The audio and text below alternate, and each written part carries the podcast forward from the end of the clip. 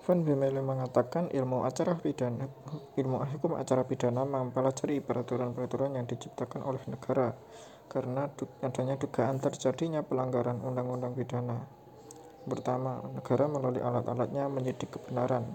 Dua, sedapat mungkin menyidik pelaku perbuatan itu. Tiga, mengambil tindakan-tindakan yang perlu guna menangkap si pelaku dan kalau perlu menahannya. Empat, mengumpulkan bahan-bahan bukti oh saya nih saya agak lupa. Pelanggaran undang-undang.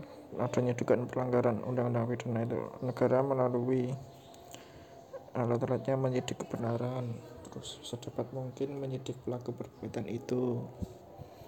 Terus mengambil tindakan-tindakan yang perlu guna menangkap si pelaku. Dan kalau perlu menahannya terus mengumpulkan bahan-bahan bukti yang telah diperoleh pada penyidikan kebenaran guna dilimpahkan kepada hakim dan membawa terdakwa ke depan hakim tersebut